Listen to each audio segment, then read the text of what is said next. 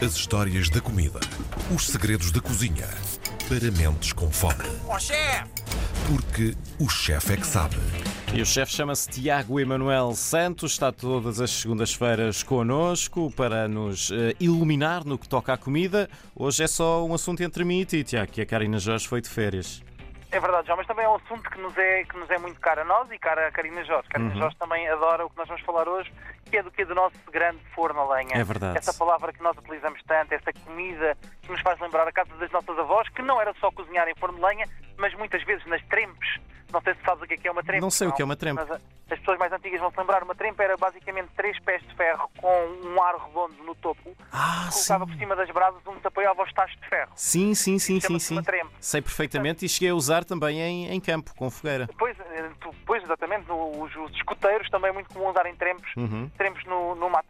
Mas, mas a comida de trempo, a comida de fogo, a comida de lenha, que nos é tão cara e que nos é tão interessante e que nos faz lembrar aquela mística sempre do temos que esperar, não temos um controle direto. É verdade. Bem, e é que isto começou tudo? E nós, quando pensamos em forno a lenha, não temos muita noção do início, não é? Para nós é uma coisa das nossas avós, mas isto começa muito mais cedo, João. O forno a lenha começa com os egípcios, ora vê bem.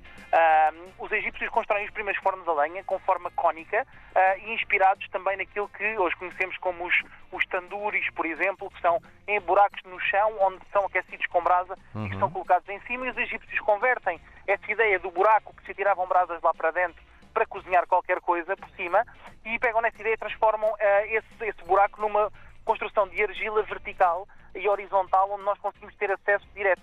Como muito parecido com aquilo que nós temos hoje.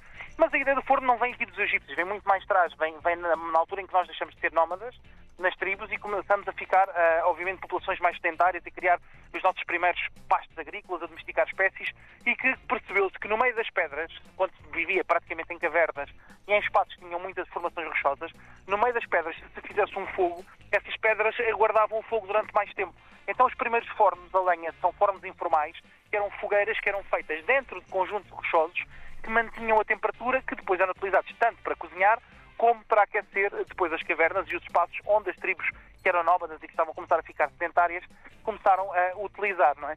E portanto começa aqui já no- nos primórdios da recoleção e na produção agrícola. Depois os egípcios profissionalizam esta questão da construção do forno a lenha e começam a fazer as preparações das iguarias ah, dos fornos a lenhas. E basicamente todas as casas eram compostas, tinham fornos a lenha que tinham esta função dupla, não é? Que era aquecimento da própria casa e também produção da comida.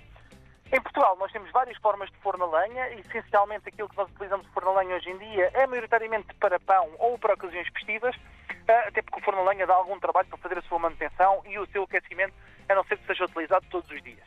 Mas eu quando falo de forno a lenha, para mim é mais importante do que pensarmos na história do forno a lenha, ou na construção do forno a lenha, ou de como é que se acende o forno a lenha, são os pratos de forno de lenha. É verdade. Pá, há pratos Que de forno de lenha que são absolutamente icónicos. Eu, eu gostava de falar de um que já falámos aqui ao de leve num programa já há muito tempo atrás, que é, por exemplo, o cabrito estonado. O cabrito estonado é das receitas mais icónicas das iguarias da gastronomia portuguesa, que é um cabrito pequeno, com mais, mais ou menos 6 kg, não pode ser muito maior do que isto, que depois do morto é mergulhado em água a ferver e é removido o pelo, como se faz com uma galinha, às Certo. penas, o mesmo a um cabrito, é removido o pelo muito, muito, muito lentamente com a parte de trás de uma faca, até se remover toda a estona. Portanto, remover tudo o que está à tona, que é o pelo, e ficar a pele do, do cabrito, ou, ou, ou, neste caso, do lenhozinho pequenino também serve, também se pode fazer com um borrego.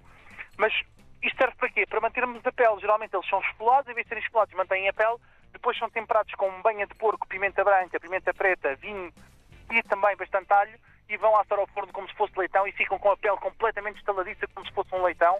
E é acompanhado de uma das coisas que eu mais gosto de comer em forno de lenha, já não sei se já provaste, que são ah, rosas de batata com toucinho. São batatas cortadas às lâminas finas e que depois são enroladas como se fosse uma rosa, com toucinho no meio de cada de batatas. Mas isso fica maravilhoso, ficam- porque a batata vai absorver a gordura do tocinho, não é? vai absorver a gordura do tocinho e vai ficar frita no topo, estás a ver? E depois por baixo vai ficar quase tipo uma batatinha confitada, quase um purezinho de batata, e Que vai ficar super crocante em cima. E isto a acompanhar o nosso cabrito com o molho picante do cabrito, uma saladazinha à parte, Opa, é das coisas mais saborosas que existem ah, no nosso país para comer de comida de forno. Depois já temos, como nós sabemos bem, ah, a Feira da Foda, não é? Que também já falámos sobre ela. Sim. E tem os nossos, os nossos, as belas fodas, que são os cabritos gordos, que estão cheios de água, depois são assados no forno, no forno a lenha também.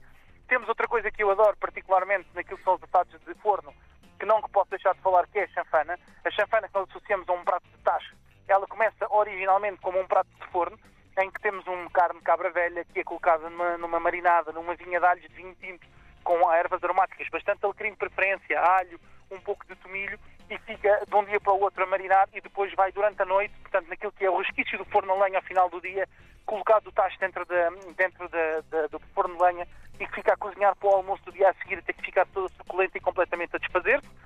Temos também os nossos peixes de forno de lenha, não é? Quem nunca comeu um bacalhau com crosta de broa, foi um bacalhau de forno com crosta de broa em forno de lenha, para quem É nunca provou tem que, tem que provar isso. Ah, e é absolutamente incrível. Também era feito muito nas padarias, com o pão que sobrava de um dia para o outro, fazia-se um esfarelado de broa com um pouco de azeite, colocava-se por cima da pele do bacalhau para o bacalhau não ressecar, e depois ia ao forno do pão, que estava bem quente, geralmente está a 220 para cima de graus, até ficar completamente crocante e ficar completamente delicioso, aquela crosta de azeite e broa que nós adoramos, de, se possível com um bocadinho de chouriço, e o nosso bacalhau ficar completamente a desfazer-se na boca. Lenha que são-nos muito caras, como as tisladas, uma tislada da beira interior. Era isso que eu te ia perguntar, se, se- também havia tradição de fazer sobremesas em forno a lenha.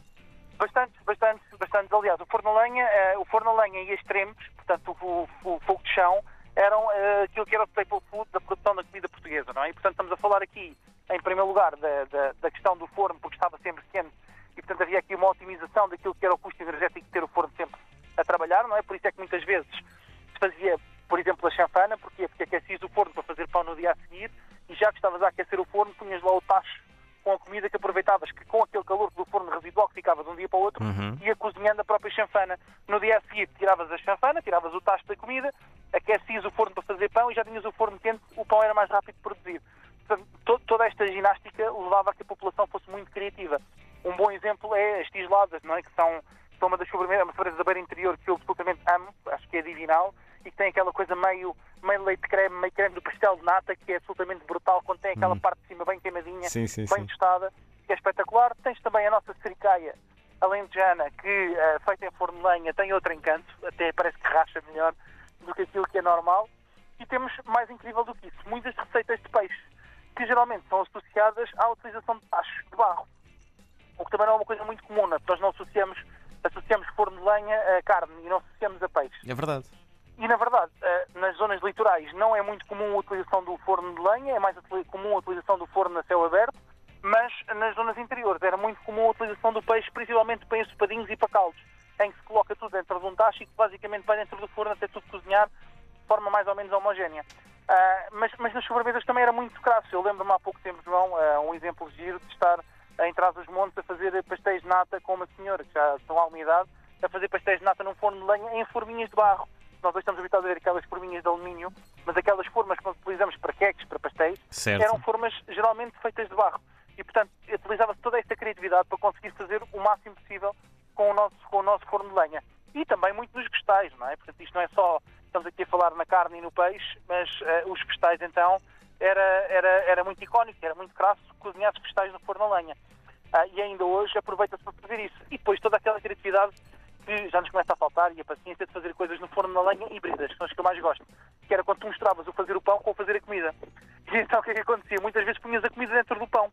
Eu estou-me a lembrar, por exemplo, Ah. do, robalo no pão, por Sim. exemplo, que é muito comum na zona norte do país, em que se faz uma massa de pão, se põe o robalo, o peixe dentro da massa de pão e o pão vai assar ao forno e o peixe cozinha dentro do pão, absorve os sucos todos do pão, fica com uma crosta por cima boa. O sabor é quase, imagina, estás a ver quando nós comemos as sardinhas grelhadas no verão com muita gordura e temos aquele pãozinho com sabor a sardinha, a gordura de sardinha. Portanto, é quase isso, mas feito no forno de lenha. Temos o cozido à portuguesa feito em forno de lenha. Temos as bolas, não é? As bolas de carne, as bolas de sardinha, que também eram feitas no forno de lenha. E depois temos as coisas mais fantásticas do mundo, que são os nossos folares. Os folares que nós temos são incríveis. O folar de olhão, que é espetacular. O folar de, o folar de Transmontana, de Miranda do Corvo, Aham. que são basicamente massa de pão que é disposta com. Num, na, o olhão tem enrolado em caracol, mas que são massas de pão que são dispostas em camadas, cobertas com açúcar amarelo e canela. Muitas vezes, for o de olhão, levam toque de mel e manteiga também. ah, e que depois são enroladas e que vão levedar. E depois de levedar são cozinhadas de forma a que fiquem com aquele xarope, aquele, xarope, aquele sírapo no meio, nos são, nos são tão caras. Pá, e, e, portanto, a invenção daquilo que é o forno de lenha é a arguta do povo português a construir a partir de uma identidade unívoca, que é a construção da alvenaria, que era muito simples de fazer na altura e comum e aquilo que eram os recursos uh, da lenha e do caruma e do pico que ia utilizando para poder pegar os fogos e depois manter a comida de forma mais ou menos autónoma, que essa era a vantagem. É que nós hoje em dia temos uma vida folgada, ainda vemos séries na Netflix e na HBO. Antigamente não havia nada para fazer a não ser trabalhar e cozinhar. E, portanto, havia sempre tarefas diárias. Então o forno era ótimo, porque era cozinha autónoma. Era a bimbi daquele tempo, João. E era ou também ali um centro social, as pessoas também se juntavam à é volta do verdade, forno. é verdade. Principalmente no inverno, juntava toda a gente à volta do forno e à volta das brasas para se aquecer, nem que fosse só para cozer uma choricinha na brasa, João. É pá, que era daquelas coisas é. mais icónicas ah, que levam a um termo que eu tenho que falar aqui hoje, que é o apeguilhar, que nós já não sabemos o que é que é, que eu aprendi com a dona Josefina Pissarra, em Idanha Nova, que apeguilhar era o que faziam as famílias portuguesas, que era quando assavas uma chouriça para uma família de 12, Sim. e a malta esfregava a rodelazinha que era correspondente a si, portanto era uma rodela para cada um, mas que esfregava numa fatia de pão muito grande, que era para poupar. E isto chama-se um apeguilhar. E apeguilhando, A peguilhar? continu- apeguilhar, Sim. ape- apeguilha. Sim. E portanto, apeguilhando, vamos ficar por aqui esta semana para termos voltar na próxima mais conteúdos. Muito bem. Tiago Emanuel Santos, o nosso chefe que nos faz água na boca todas as segundas-feiras. Um abraço, Tiago. Boa semana para Apeguilha, ti. João, apeguilha. Um abraço, um abraço.